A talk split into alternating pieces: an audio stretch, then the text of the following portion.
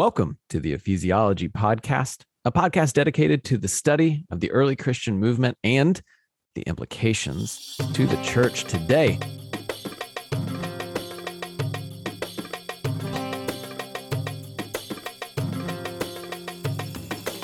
Today on our Ephesiology podcast, we are joined by Michael, our resident ecclesiologist. My name is Andrew Johnson. I'm an associate pastor at Neartown Church in Houston, Texas, and we have two incredible guests.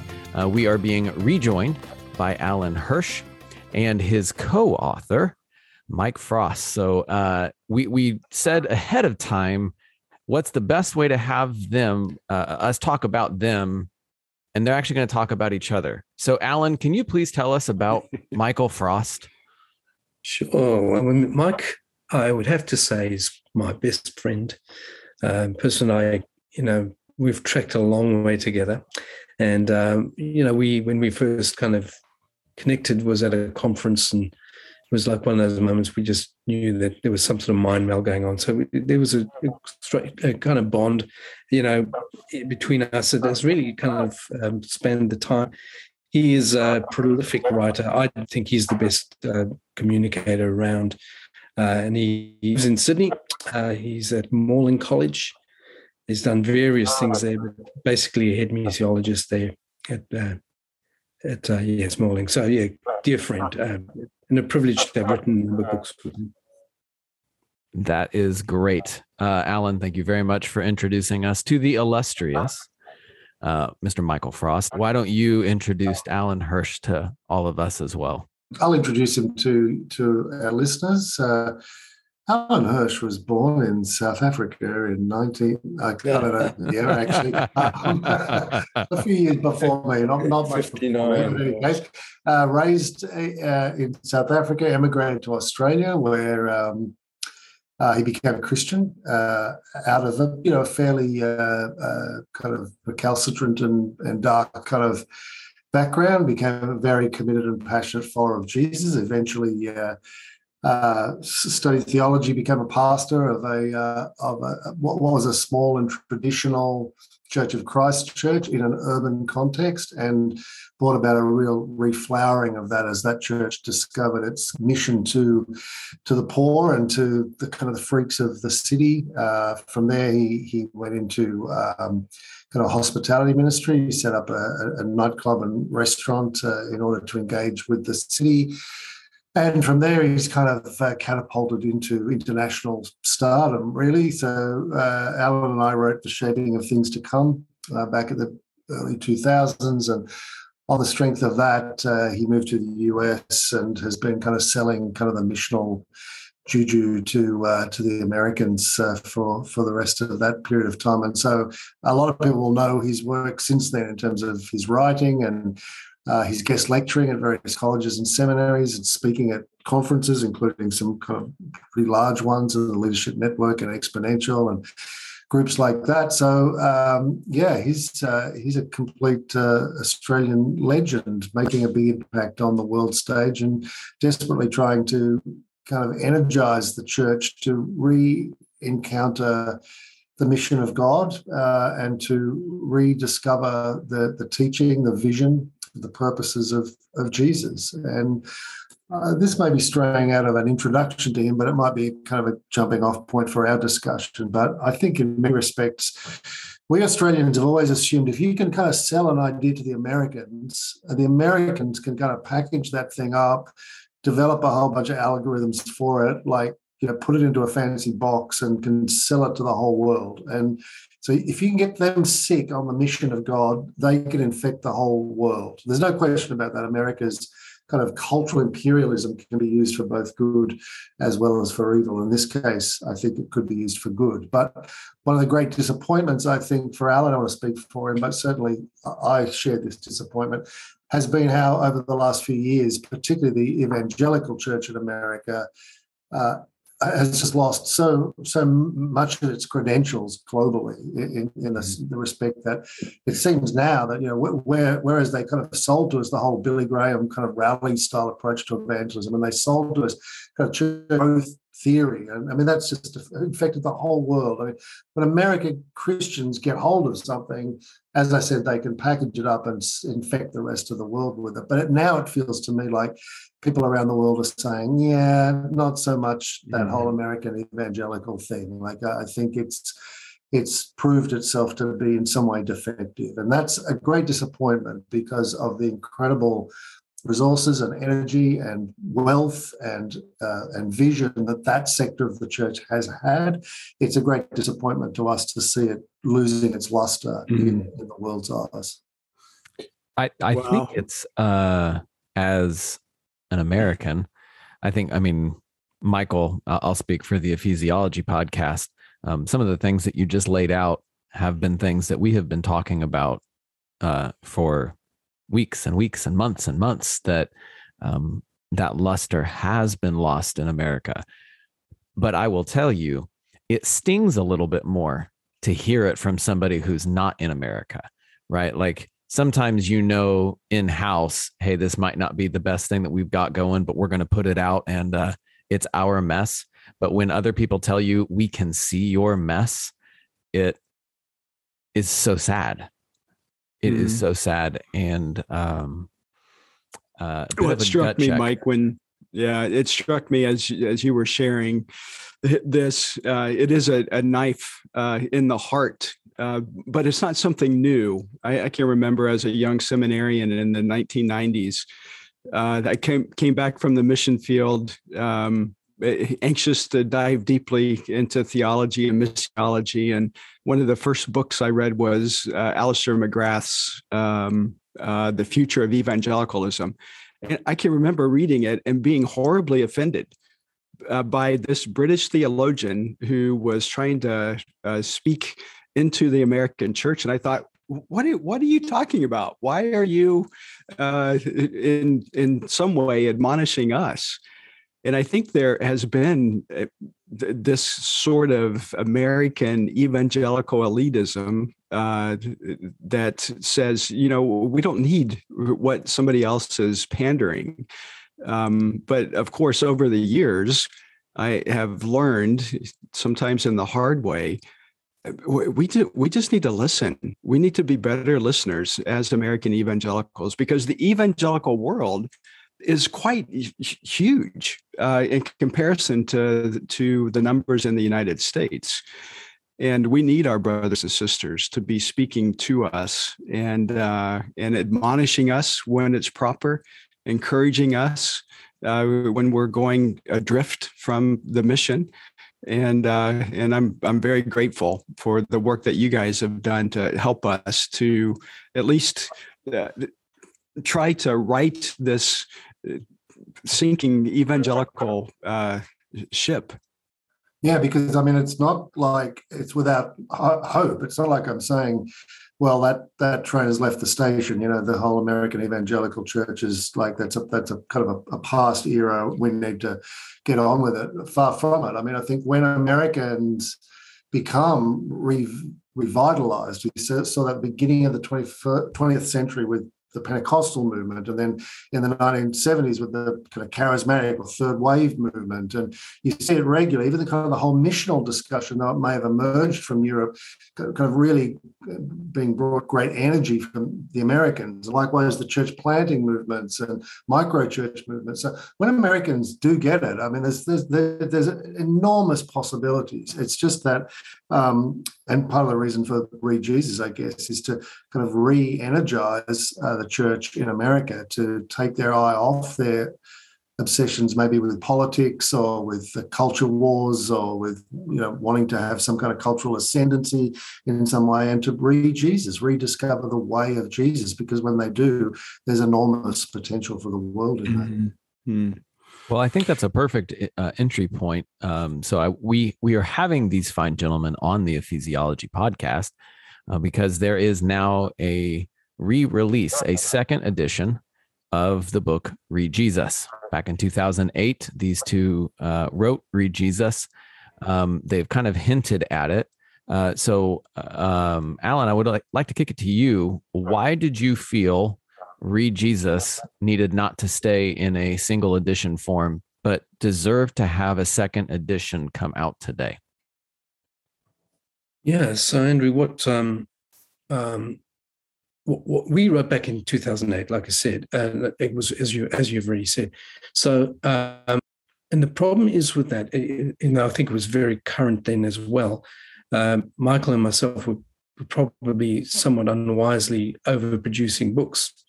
And so for myself, I had about four books come out the same year.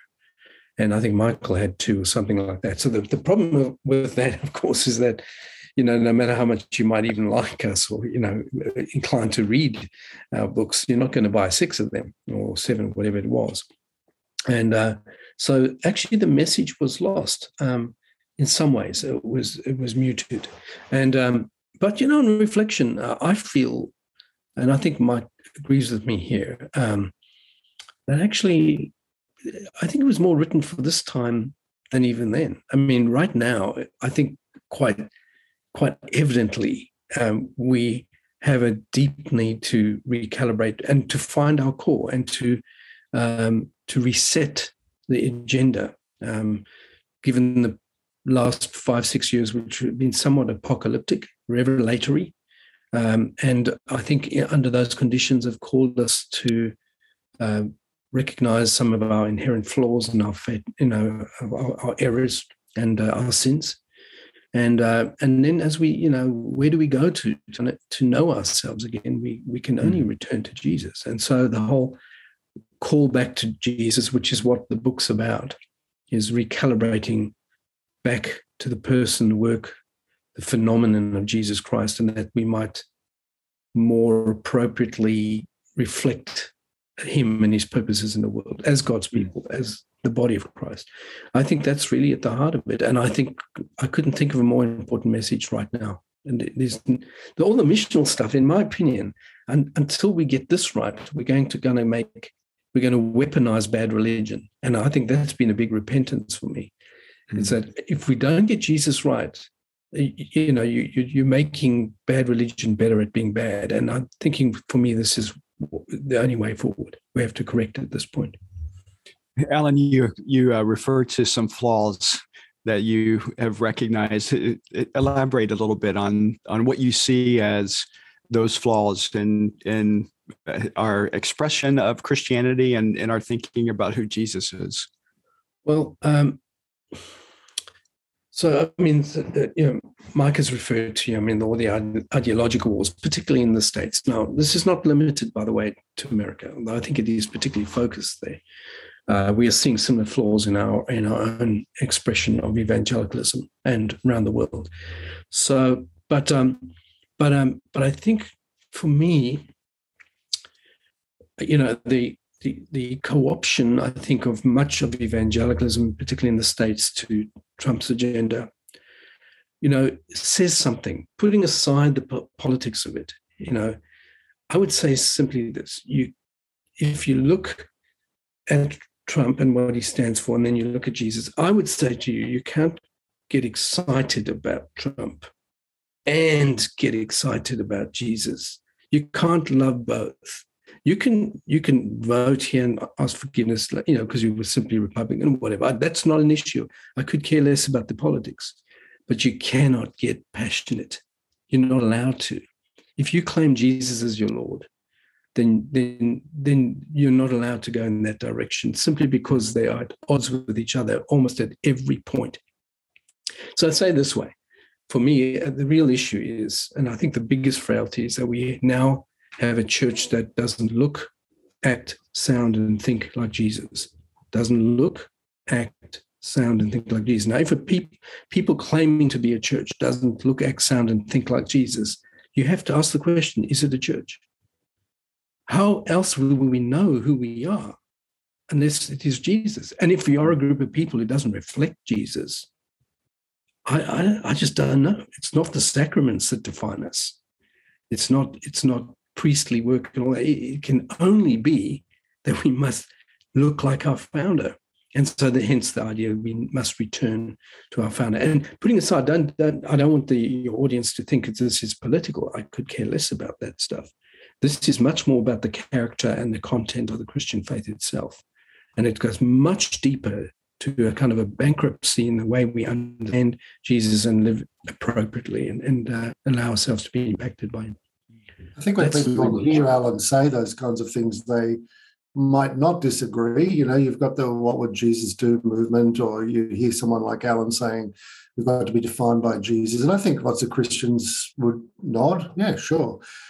But going further, agreeing with Alan and pushing that even further, it's not just about Jesus as some kind of emblem or, you know, Jesus, what would Jesus do? Or I love Jesus, or we need to get back to Jesus, as though somehow saying that it, you know sounds has has some kind of ring of truth about it.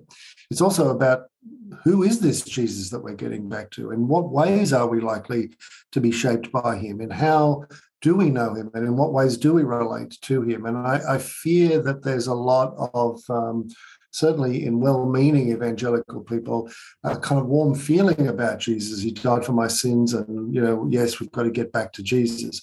But actually encountering the kind of radical kingdom message of Jesus is an, another story again. Like uh, what Alan is saying is, let's be shaped not just by a kind of a sentimental attachment to Jesus as my savior, but let's be shaped by the, the kingdom that we've sworn allegiance to, and uh, and the King that we follow, uh, come come what may. I mean, again, not wanting to be political, but it, you know, one of the great emblems of that whole era for me was when Donald Trump walked out into Lafayette Square in the middle of the Black Lives Matter and, and George Floyd um, protests. And you can have your own opinions about how violent or otherwise those protests were, or how legitimate or appropriate they were. But here were people crying out for racial reconciliation and justice, whether you think the way they were doing it was appropriate or not.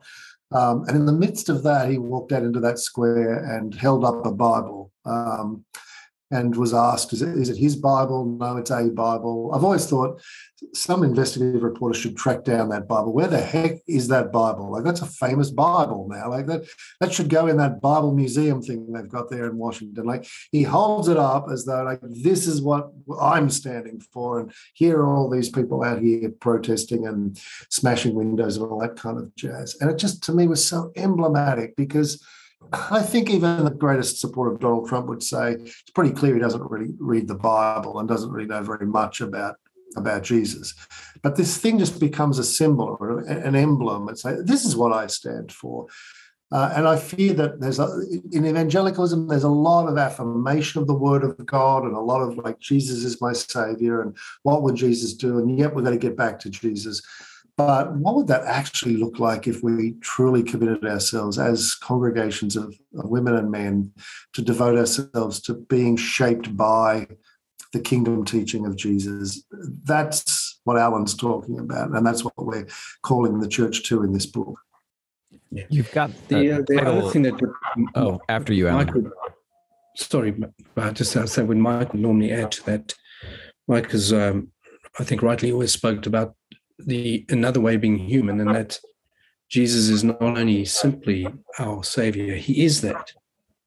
He is our Lord, our Master, the kingdom dynamics at work, but He is also God's way of being human.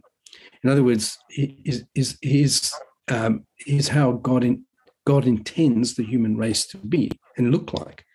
And, and it, it's not just Christians. I do believe he sets the whole agenda as the new Adam. Uh, and uh, and so we have to take uh, his his human life as a cue to what kind of life that we must live. And this is the issue of discipleship. And discipleship is the process of becoming more and more and more and more and more like Jesus. Uh, to you know, living life in conformity to Him, being transformed into His likeness, in union with Christ. It's a Jesus-based affair, and I think the church, by and large, sucks at discipleship, and I think it shows. Mm. This hmm. is what Bonhoeffer dealt with, as uh, Michael Cooper kind of will readily confirm. It was that Christless Christianity, that a, a, Jesus, a Christianity without Christ, uh, which he says is a Christianity without discipleship. Um, mm-hmm. Yeah, so I think that's the real issue. One of our flaws, um, Michael, uh, that we're dealing with. Mm. Yeah, I mean, to that point, I mean, I, I, teach at a theological seminary. I mean, I teach in the missions department, but a few years ago, I was asked to teach a, a, a first year entry level unit called Jesus and the Gospels. It's just an introduction to the Gospels, basically.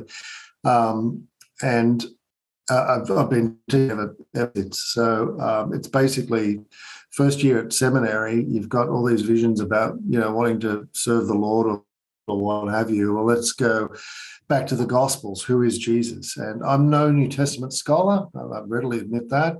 Um, but when you introduce students to Jesus, his life, uh, his his ministry, his teaching, his miracles, his death, his resurrection, his ascension. You explain how all of this was foretold, all the anticipation of, of Israel at that time about a coming kingdom, about what the way in which Jesus presents that kingdom in both surprising and affirming ways to first century people. Uh, the vision that he has for this new way of being human that Alan is referring to, um, the way in which every facet, every aspect of his life kind of reflects that or mirrors that, like a like a mirror ball. Like it just it just gives off kingdom, and and at the center of that is his identity as the king. Uh, it astonishes me, guys, how many students, and I've been teaching that class for a long time, how many students say, I feel like I, I met Jesus in this class. Mm. Like, I didn't know that Jesus from my church. I didn't hear about that. Jesus. I mean, I heard about Jesus. You know, he said these good things. He, he raised people from the dead and he healed people and he died for my sins. Like, they know that. I often say they know Jesus' greatest hits. They know like his birth, his death, a couple of miracles and a couple of, a couple of uh, parables. But I didn't know that Jesus, they say. And to me, it, it, that's part of the tragedy. It's that you have to go and pay a lot of money to go to seminary in order to learn about Jesus. I mean, really, the assumption ought to be that you already know all that from your life in church, that as a congregation, you've been studying that, shaping your lives around that, discipling each other to become more like that, uh, like for years and years and years. And now you come to seminary. Seminary is finishing school. But it often astonishes me. I've had students actually say to me, I think I became a Christian in this class. Mm. I was like, no, you become a Christian in this class. Like you already love Jesus and he loves you, but you discovered who it was you're actually following and what an extraordinary and awesome task you've you've put your hand to. Um, now that should not be happening, and I don't say that as a, a slight on Morling College students. I find that in churches and conferences and seminaries all around the place. And that's frankly just not good enough. And that's on our churches, I think. And, and so, what does that tell us, Mike? I mean, there's a huge gap from, between between the pulpit and uh, the the seminary. It seems like, and then and then even a greater gap between the pulpit and the pew. Uh, what's the corrective here? Yeah, I, th- I, think you're right. I think when you think about like those of us who do operate, and I don't consider myself any great uh, scholar or anything, but those of us who do operate in theological academic circles or those members of the clergy who are engaged and interested in that, we think to ourselves, well, everyone's talking about this. Like we went through the whole conversation about the new perspective on Paul, and now we're, we're, into exploring what it looks like for us to have this kind of King Jesus gospel. And I mean, everyone's talking about that. I mean, you know, Tom Wright and Michael Bird and Scot McKnight and blah, blah, blah. Everyone, isn't everyone doing that? And then you discover, as, as you've just said, there actually is this big gap because in the congregations and, and in many cases, many clergy, no, they're not. They're not engaging in that conversation or reading that material or exploring those ideas. And more's the pity. The idea has been, hasn't it, that the seminary or theological college equips leaders who then take that material and explore it with congregations. I suspect, Michael, it's a it's a bit of a you know a milk and meat kind of thing like you know the we think to ourselves like oh you learn about Jesus when you're little in Sunday school, and that's the milk. You know, you kind of get the simple stuff about how Jesus loves you and dies for you, and then you move on to kind of the meaty stuff, and that might be for certain evangelicals, kind of Pauline material, or you know, Pentecostal circles. It's often kind of um, Old Testament material. I don't mean to kind of be too. Um, caricature people there, but we find ourselves in the areas of scripture that we like, and that's the meat. And I think, well, actually, we should reverse that. The meat that we should be chewing on and being sustained by is the study of Jesus. That's what we do. That's what the sacraments are about. I know Alan's pretty unsacramental in this respect. And I'm a little bit more sacramental than he is. But what's the point of having that meal every single time we meet? It's because we're actually eating the gospel. We're, we're going to like not just hear about it, not just learn about it, not just talk about it. We're going to eat it. We're going to ingest it. That story is going to get told over and over and over. Not just the story about his death on the cross, but the story of Jesus. And I wonder whether in our congregations, just recovering the idea of the gospels as the meat then we need to explore implications. And the whole of Scripture is the Word of God. I'm not discounting that. But it just seems to me as though um, we learned the stuff about Jesus when we were kids and now we've moved on. Mm. How much is it, do you think? And I, I, don't want to get sidetracked here, but that's kind of what we do on this podcast occasionally. Uh, how much of this do you think is that we just simply don't have a healthy fear of who Jesus really is?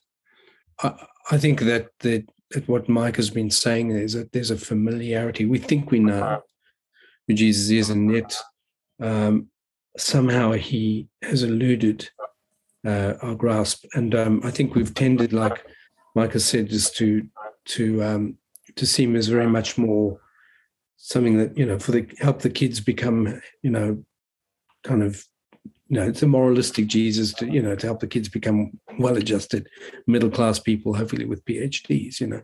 There's nothing to say that is alternative to what our middle class sensibilities already dictate to us. I think we've co-opted Jesus. And I think, yes, there's I think is a familiarity, not a fear there. But can I suggest uh, Michael Cooper, uh, and, and just to be a little, maybe a little more controversial if we're already not being this way. And this is this has been a of personal uh, um, uh, insight. Um, I could be wrong about it, but um, you know, I think that part of our problem goes back to the very term evangelicalism. Now, what that means is is that, that we're to be focused on the evangel, of course, which of course is the gospel, right? So we're gospel focused people.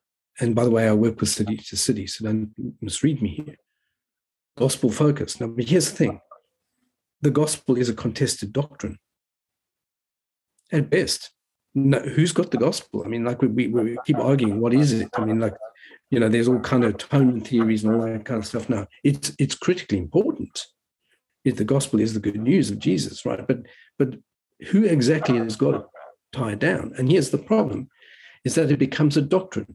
Mm. Uh, it's an impersonal doctrine that is about, you know, a, a kind of a, a, conceptual framework of how we might understand soteriology, how we're being saved, and and and the proclamation and, and all, all, that stuff. Here's the problem: we're never told to be gospel oriented, centered. I don't see that anywhere in Scripture. Anywhere, we t- we we are meant to be Jesus centered people. We're meant to be Christ centered and that we to define ourselves by his person. And here's the thing, you know, Jesus is the gospel with a face and more. And this and the, and to, Mark's previous point is that we've tended to focus as evangelicals on the the cross and the self, salvific dimensions of, of, of the faith, of, of Jesus' life. Maybe on the cross, we argue about, you know, we believe in the resurrection. We, we argue a little bit as evangelical about the return of Christ. Um, but we agree he's coming back, right? But it's all down there at the far end of Jesus' life. But what, what about the rest of it? What about the pre-existence of Christ and the, the, cosmic dimensions of that as the agent of creation? What about the Israel story about the formation of a nation and of the messianic impulse uh, in a, in a group of people over centuries of formation? What about Jesus, you know, his his life, his teachings. We just ditched that stuff. Look, and this is the the, the the Apostles' Creed. I believe in God the Father, make of heaven and earth, and Jesus Christ, his Son, our Savior, born of the Virgin Mary. Oh, suffered under Pontius Pilate. Said, whatever happened to Jesus? We took Jesus out of the equation. We just jumped from one end to the other, extracting doctrine. And I think that's the problem. Hmm. We've ended up with Jesus, we don't look excel in Jesus because he's not the center of our faith. And I think this is the biggest correction. I read Jesus. Yeah. Well, this is something that, like, I mean, you're, you're hitting on or around kind of the, the, the continual neutering of Jesus that we have all seen and done because um, Michael uh, you, you refer to uh, the fact that we're just the, a fear of Jesus, right? You don't you don't say afraid. We don't mean afraid, but a, a healthy and a right fear with who Jesus is in all of his fullness.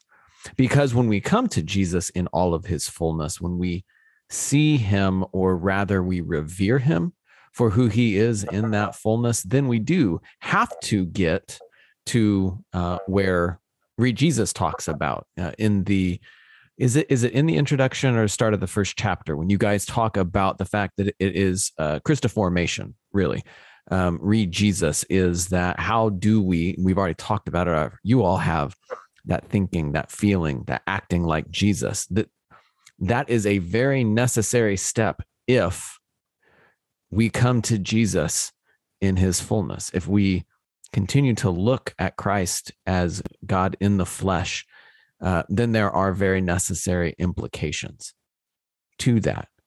So I think going back to the discussion of evangelicalism and what has happened in the American church, that's the answer of what happens when you have a neutered Jesus. Well, here, this is what's happened. Um, well, some brilliant uh, person once said that uh, we are perfectly designed to achieve what we are achieving. I, I, think that person might be with us here somewhere. It's Alan Hirsch for those keeping track at home. It's Alan um, because we were aiming at not Jesus, right? Our, our whole intent wasn't actually to sit in front of the risen Lord the glorified king over all creation. It was a version of Jesus that we liked, that we were aiming at. And right now we're getting kind of the results of that and we're surprised. Um, mm. I really wish I had a snappy question after that observation. I don't, but I just think this uh, the fact that ReJesus is written again to see that Christoformation in us is so absolutely necessary if we come to confront or be confronted by the risen Lord. I wonder also whether, uh, to Michael's point about the fear of Christ, um, so this is a question to Michael, really. But uh, do you think that also involves the the uh, the mystery of Christ in a way? I mean, do you think, in some regards, uh, we think we've kind of we know him and we've got him boxed up, and he died for my sins, and he's full of love, and he cares for me. There's something heartwarming about that. But not only this notion of the cosmic Christ in, in whom all of creation is held together. I mean, that's that's a pretty scary and awesome sense. But also the fact that a lot of what Christ says and does is esoteric or mysterious. Not not all of it. There's enough of it for us to understand. But do you think also part of that has to do with the over well alan said over familiarity but with the with the oversimplification of the person of christ mm-hmm. Mm. Yeah. Oh, well, yeah, I, I think so. I, I, mean, when I think of the fear of Christ, I, I'm thinking in terms of recognizing how awesome he is and that that should compel us to uh, some different way of life. Uh, and that's what I think that you all are getting at in, in the book, ReJesus. Um, Alan and I have had multiple conversations around this the, the the whole picture that we see of the apostle John standing before the Son of Man in Revelation chapter one, and when he describes Jesus's form, he falls down as if he's dead, and that's that that kind of reverential, awestruck uh, sense that uh, that we should have of Jesus, I think, is altogether absent. And it, it just makes me wonder if we were as John and fell before Jesus as if dead, if then we might be able to recalibrate ourselves to Jesus's life. I mean, after all, he, this this man who lived on this earth, who did these remarkable things that you all are describing in the book, it, it, and Mike, what you refer to in your your uh, Jesus in the Gospels class, this is that person that John stands before, eh, who actually had walked with Christ eh, on this earth, and yet he recognizes how utterly awesome he is. And uh, and that kind of you know pivots the whole uh, rest of the the revelation to uh, the, focus the church on on Jesus's mission and what it looks like. And I know in in your book, you're trying to get us to that. You're you're you're saying that we need to recalibrate. We need to think about Jesus differently. Uh, we need to understand him properly. And when that happens, then something is going to happen in the church. So, the, so the, the book is as much about re-Jesusing as it is re-churching, isn't it? Yeah, I think so. And I think that um, to Alan's point before about gospel, um, as the good news. We're, good, we're evangelicals. We're, we're good news people. Um, and he made this point. Uh, you made this point, Alan. You're not. You're here in this conversation, Alan. You made this point um, about for many people, the good news is really a, an explanation of an atonement theory, of substitutionary atonement. So, in essence, when we say we're good news people and we compel our churches to go out and to share the good news, we're, we're effectively saying go out and tell people about the doctrine of substitutionary atonement and how that really helps to realign their lives and reshape their purpose in this world. And now, if, if you put it that way, wouldn't it be interesting to see how many people sort of took you up on that charge to go do that? But what if the, the good news is actually the good news of the kingdom and the good news of the king? And what if we equipped people not to learn a, a kind of a four-stage, you know, booklet about, you know, being on two cliff faces or, or something like that, but what if we actually soaked people in the gospel stories? And good news in people was actually just about introducing people to Jesus. And you can't do that in one conversation. Like, let's free people from this idea you could maybe tonight at the pub, like turn to some stranger or a friend and get chatting and pull out a little tract and you could tell them the whole gospel in that conversation, as if you could possibly do that. But what would it look like if we equipped churches full of people to be so obsessed by and interested in and shaped by the person of Jesus that it just became a normal, everyday mm-hmm interaction with people to describe, well, the reason I do this is because Jesus said that, or uh, the reason why my family's so committed to that is because you know Jesus did this. Or what would it look like if, without sounding sanctimonious, maybe the way I just put it then sounds a bit sanctimonious, but without sounding sanctimonious, for the whole impetus and trajectory of our life to be obvious to others that it's shaped by those stories and you know, my my fear is that we're just not equipping people a to know real Jesus as we've been talking about, but b to be able to to talk about him. We just need to give people storytelling workshops. Like, right, Michael, tell me your favorite story about Jesus. Uh, right, Andrew, what's the what's the most recent parable that's really got under your skin? Like, just like, and it should just pour out of us. So, um, I tell a story in another book I wrote about how I went to a, a conference of Christian surfers um, and and uh, we got talking about this aspect of things. And I, I did a little exercise with them. I said, Tell me who your favorite surfer in history is. Christian surfers are a Christian ministry that like evangelize kids on beaches. And they're great. They're a great ministry. I said, tell me who your favorite Christian surfer is. And like, you know, there was a hundred surfers there and the room just erupts with people like throwing names at me. And then when I, I said, well, let's just pick one, pick one, pick Kelly Slater, who's won the world championship like 12 times or something. So Kelly Slater, let's just pick him. Even if you didn't say he was your favorite, let's just pick him. What do you guys know about Kelly Slater? And again, guys, the room was alive. Like people are yelling facts at me and correcting each other and telling stories and talking. You know, they, they told me which movie stars he's dated and what surfboard he learned to surf on and what surfboard he uses now. And one guy was listing the years he's won the world title and he got one year wrong. And the whole room went crazy. I mean, it was just electric. Then a little later in the day, I'm talking about what I just said then. We need to learn, you know, to be able to tell the stories of Jesus. So I said, so guys, tell me, what do you know about Jesus? This is exactly the same question I just asked earlier in the day about Kelly Slater. What do you know about mm. Kelly Slater? The room combusts. What do you know about Jesus? Crickets. I'm not saying they don't love Jesus, they do. Eventually, someone says, He died for my sins. Great. I said, What else? You know, He's the Son of God. Good. You know, what else? Like, slowly, we managed to eke out like some, some information about Jesus. And my point in recounting that story is to say we just need churches full of people who can talk about Jesus the way surfers can talk about Kelly Slater. Like, we just ought to be full yeah. of yeah. him. Like it, it, it, mm. ought to be, he ought to be our hero and our king and our Lord and the person we most want to be like. And we're obsessed by him. We've read every book we can find about him. Like we just should be full up with him.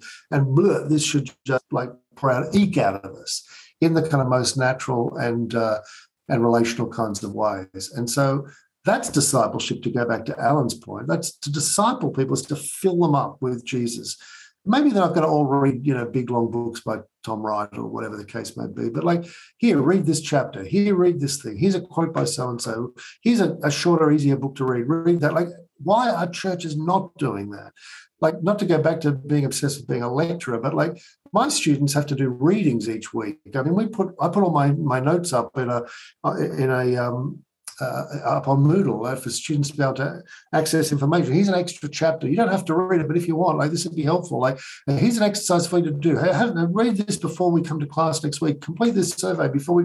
Like, it's just constant. Now I'm not saying church should be like that, but like a 30 minute sermon every Sunday, and this week it's on First Kings, and next week it's on Revelation. Like what? Like why are churches not doing the kinds of things we're talking about to actually shape people into the likeness of Jesus and then encouraging on that basis for them to go and share the good news? So, uh, do you think that a part of the issue is that we've professionalized ministry to such an extent that we have um, it, it, we've we've disconnected the people's abilities to talk about Jesus because they're not that person that's standing in in the pulpit. I mean, your, your story about the surfers is just really remarkable because certainly they've heard about Jesus. Oh, for but, sure. But but what is it that and uh, you know what is it that prevents them from saying and describing him as they would uh, a Christian surfer. If it's not that there might be some some uh, cognitive uh, disruption that has occurred because they are used to hearing somebody else talk about Jesus in a in a professional way. I think in their case, in that particular case, Christian surfers are very evangelistic, and I think it, for them, the only way they conceived talking about Jesus was through the prism of this uh, kind of two uh, ways to live or four spiritual laws kind of thing, which they did a lot of on beaches. So in their case, I think it's like they've just got this little window through which they talk about you. And so, you know, tell me about Jesus. Like, oh, I've got to squeeze that through this grid. Uh, but for other people who are not as evangelistic as, as Christian surfers guys where I was talking to, I think it might be what you're saying. It might well be that uh, you just invited an evangelist to church and he talked about Jesus in the most winsome and appealing and interesting ways and now you told me to go and tell my friends about Jesus. Well, I can't do that. Like, count me out. Like, I, I just get all tongue tied and all emotional. And I can't mm. talk about it. So, yeah, I suspect maybe kind of professionalization of, of evangelical or evangelistic ministry might have some part to play in that. Mm-hmm. I think it's got a big part to play too, just in the the everydayness that some of us, some of us who are teachers, academics, preacher types, uh, we see what we think in the Bible is just kind of a all day, every day, every aspect of life.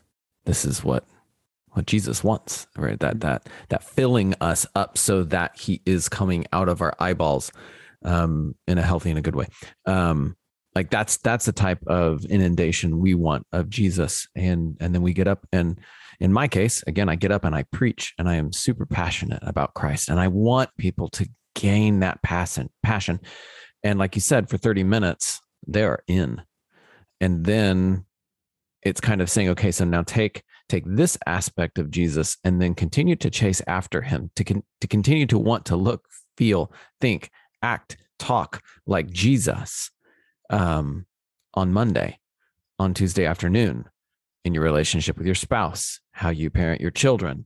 These are all aspects that we feel like we we've compartmentalized jesus is what we do on sunday jesus is what we learn about in class jesus is a topic we talk about he is not somebody who is both known and worshiped and should affect every day.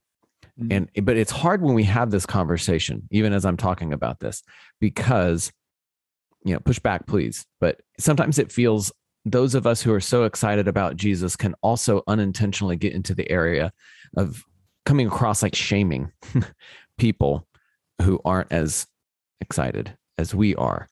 Um, and they might they might just say uh, they can't. Um, I have my job. I'm a doctor. I don't have time for that. And and so we say we want to see Jesus in in your whole life. And where is that? How do we continue to convey this desire to read Jesus that is a freeing thing, an encouraging thing, and not a shaming thing? Well, I, yeah. I think, uh, yeah, go ahead, Alan. I know uh, we're keeping you past uh, another meeting, but we're grateful for uh, you you joining us. I'd love to hear just uh, where it is that you're hoping ReJesus leads us. Well, um, Oh, for me, I, I think, um, Mike, that you know, my hope is that it's the recalibration point, is that we we take stock of um, of of of all that we do in the light of this um, most central defining idea for the Christian, um, and and I think one of the challenges be for us uh, to your issue, Andrew, of how do we change it? I think is that we have to take discipleship seriously again, and discipleship not simply as um, heads of doctrine, you know, for membership class. I mean, discipleship as a as a lifestyle of focused uh, around the person of Jesus and, and literally loving loving him into our lives. You know, in other words, it's, it's conformation, which Paul says is our eternal destiny is to be conformed to the image of God in Christ Jesus. This is what we will be like finally uh, in our eternal state. We will be finally like Jesus. And it's got to start now. And I say to people, if you don't like, you know, if you don't want to hang out with Jesus now, you're going to hate heaven um, because it's all about Jesus, you know. And, um, you know, you've got to get involved with that process now. It's not, it's just simply a set of beliefs that you can tick the box on. And that's the problem with our current phrasing of the gospel is that it asks for belief, not following. Mm-hmm. Uh, it doesn't mm-hmm. ask for, uh, you know, for attunement of one's life to that person. It just asks for creedal understandings. And I think it's a huge mistake, and we need to correct this uh, in this grand oh shit moment we find ourselves in. I think we need to correct this thing. Um, we We've always interpreted Paul's Paul's use of the word faith as belief, haven't we? Pistis, that word means can mean belief, believing the right things, but very often in the New Testament also believes allegiance, believes mm. loyalty or steadfastness, like mm. holding to. And mm. yeah, to your point, Alan, absolutely. Yeah. Wow. Well, this has been great, guys. We're so grateful for you to, uh, joining us. Again, we've been talking about uh, Alan and Mike's uh, new book, ReJesus, Remaking the Church in Our Founder's Image. Uh, it is out. Uh, it's a great read and I think an important contribution to uh, the way that we need to be thinking about our own uh, belief in Christ, but also how we communicate Him to others. So, guys, thanks so much for for uh, the work that you've done. Yeah, thank you very much. Um, for Alan and Mike, uh, if people are interested in buying ReJesus, what's the best website that they can get that? And then where can they keep following you or keeping up with what you are doing in the world? Well, uh, they can read a free chapter at rejesusbook.com. Um, and then there's links at that website to, you know, other booksellers. Yeah, and just you know, you can get them elsewhere. If you want to buy in bulk, get it from that that that we can we can beat them on price. We just can't compete with Amazon on other things. But you can get it all at the standard book book distributors that you normally use. Okay, and we'll link that on our Facebook page as well. Right. Excellent. Awesome. Thanks, guys. Appreciate it. Thank Good you very much. Great to be with you. Well, uh, we want to thank both uh, our Aussies for joining us today. Uh, thank you so much for coming on the podcast. Truly, truly a joy. And we want to take this moment to thank our listeners as well. Thank you for joining us. Uh, please go buy the second edition of ReJesus. Allow it to uh, focus your uh, affections, your eyes, your whole life on Christ, and then allow that to continue to bless others as you chase after Him, are satisfied in Christ. Um, we are excited uh, that we get to have this moment on the Ecclesiology podcast, and we are thankful that you, as a listener, continue to join us on the Ecclesiology podcast. If you would like to continue uh, engaging with uh, both this topic and many others, you can check out our Facebook page or uh, go to ecclesiology.com and look into our master classes. Uh, maybe God actually is using uh, this podcast in this moment to propel you into uh, further work in this world. And so go and check that out, ecclesiology.com, master classes. And uh, well, for now, I will sign off for Michael, for Matt, who is unable to join us today, uh, for Alan, and for Mike. I'm Andrew. Thank you very much for joining us on the Ecclesiology Podcast.